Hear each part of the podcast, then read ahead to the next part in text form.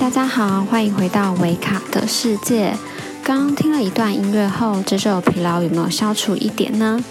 那我们就带着轻松又愉快的心情迎接这个连假吧。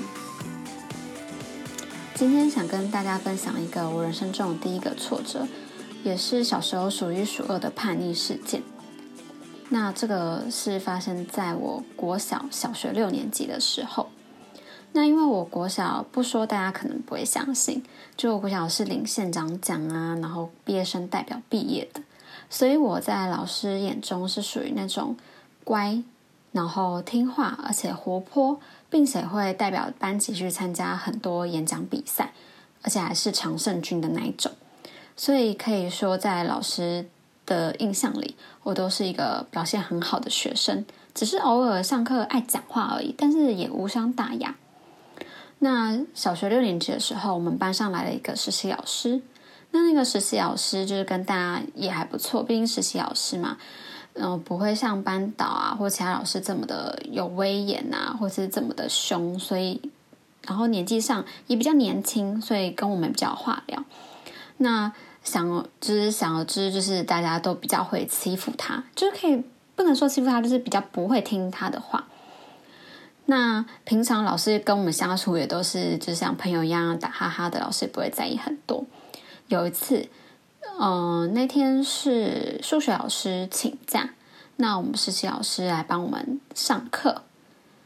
那那天就是可能快接近放学，同学都很躁动，然后都就是即便钟声响起，大家还是都乖乖坐好啊，然后不然就是坐好了，可是一直在讲话。那老师一开始都没说什么，就是说，哎，大家同学坐好啊，不要讲话啊什么的。那大家就是都没有在听老师说话了，继续在那边讲话啊，然后嬉笑啊，打闹。然后不知道是老师压抑太久了，还怎么样，他突然一个大爆发，就说是谁在讲话，然后摔粉笔。嗯，你们还要继续讲吗？你们再讲啊。嗯，我好好跟你们说话，平常对你们这么好，那你们现在。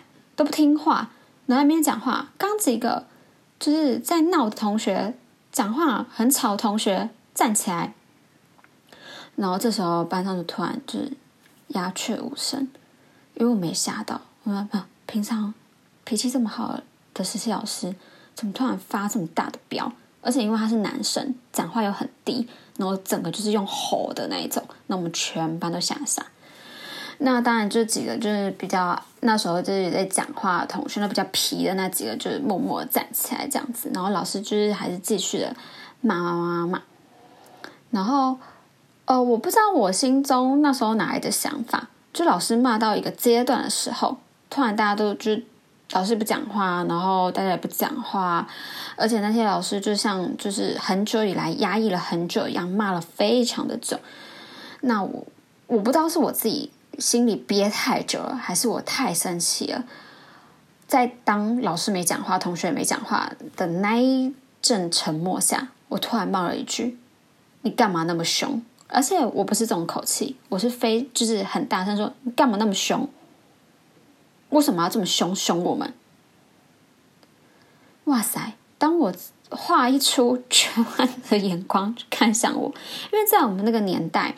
就是儒家思想还非常非常盛行的时候，而且非常非常重的时候，就是那种长辈说什么就什么啊，老师说什么就什么啊，老师骂你你也不能还，你也不能还口。老师就是不像现在，现在大概你可能只是讲这句，老师也不会觉得怎样。可是，在那个我们那个年代，你讲讲就是顶嘴，不管你讲的对或错，你就是顶嘴，你就是目中无人，然后不尊敬师长。所以当我。只是脱口而出这句话的时候，不只要是惊讶，连同学都很惊讶。因为我平常就是那种乖乖小孩，老师说什么就什么，然后也会帮老师管管同学，说：“哎，你怎么没去打扫啊？嗯，你要交作业啊？”这样就是老师的小帮手。所以当我讲出这种话的时候，每个人都很不可置信的眼光看着我。那那节课，因为前面老师就骂一骂，然后就是骂了很多时间，然后那那节课就也不了了之，之后就放学。然后到了隔天早上，班导回来，班导知道这件事情后，就非常的生气，然后就站在讲台前面说：“昨天那几个在闹的同学，给我站起来！然后就两个男生就先站起来。那老师就说：“还有谁顶老师的嘴？一起站起来。”然后因为那时候班导还不知道是我，那我就默默站起来。当我站起来的那一刻，我看着班导的眼睛真的是快掉下来，然后嘴巴这样特大，就觉得一副就怎么会是你？你怎么会做这种事情？你为什么会顶老师的嘴这样子？那因为班导非常的生气，然后他也没有问任何原因，他就说：“你们三个现在把你们课桌椅立刻搬出去。”因为在那个时候已经开始在提倡爱的教育，那几乎老师又不怎么打打学生，也不怎么体罚学生，所以他只好用这种方式。那当我听到课桌椅搬出去的时候，你知道小六的我内心有受到多大冲击吗？因为我就是一个可以说是模范生的那种同学，然后我现在居然要把我的课桌椅搬到走廊上，然后再来来往往。的同学中，老师就是师生中头异样眼光，然后看着我，这样，这是一个多大的冲击？对我来说，真的是打击我自尊心非常非常非常大。那当下搬出去的时候，我也没说什么，因为我的个性也是那种敢做就敢当嘛，我敢顶嘴，那我就敢承受后面的后果。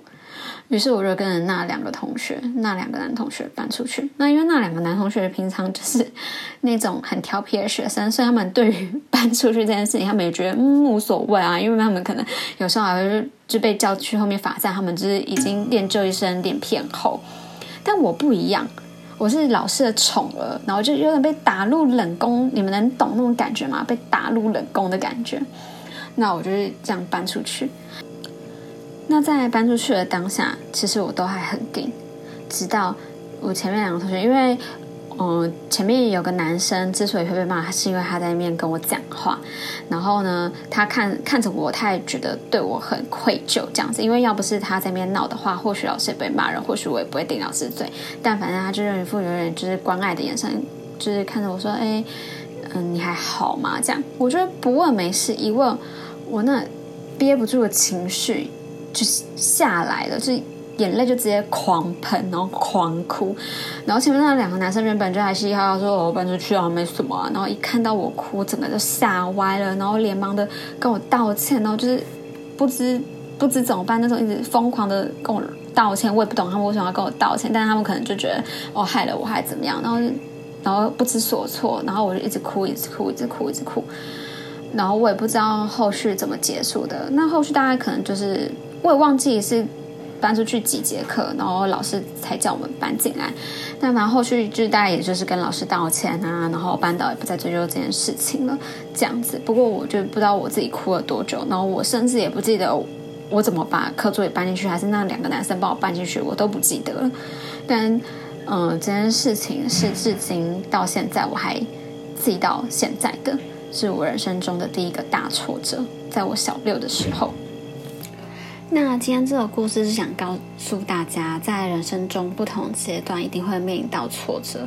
那当下可能觉得人生中的污点，然后完蛋、死定的情况，就跟我那时候就脱口而出说为什么要凶我们？这当下其实我也是觉得我自己死定了。但是在这个社会上生存呢，我们必须要有一点厚脸皮的技能。这话是什么意思呢？我相信不会有人真心的想要犯错。那出了社会，你犯的错可能就不仅仅只是顶嘴而已，可能是犯了一个大错哦。你觉得天哪，害公司亏钱或者等等之类的。那如果你真的不小心犯错，我们除了诚心道歉跟用行动去弥补之外，其实装装没事、笑笑的也就过了。那嗯，这是我在那两个男同学身上学习到的事情。那今天不是说。要用一种吊浪汤，他们确实是有点吊浪，他说好没事啊。不过，嗯，我想讲的是，我们不是要请你用那种吊浪当，或是不然想怎样的那种态度。我想说的是，不必太过于纠结以及愧疚，因为其实说认真的，那时候在就是自尊心这么高的我，那件事情对自尊心这么高的我来说，其实是一个蛮大的打击。然后我是非常纠结这件事情的，觉得我自己人生有一个污点了，觉得我是不是不被喜欢了，我就讨厌了，是不是同学接下来就要用很异样的眼光，觉得哦，我就是一个坏学生这样子？那我想说，就是不必太过于纠结或者愧疚。那过度的自责只会让自己陷入一种无底的深渊。因为其实说认真的，我们人生就是来学习的。那脸皮厚一点，外的路才会顺一点，那心也才会宽广一点。我是维卡，今天的分享就到这边哦。如果你不知道怎么装没事的话，可以去听听看第一集的 Podcast，学学我男友。喜欢我的故事或是我的声音，欢迎给我五星好评或是留言让我知道，或是到 IG 私讯我分享你们的故事。那祝你们连假都会有个好心情，我们下周见，拜拜。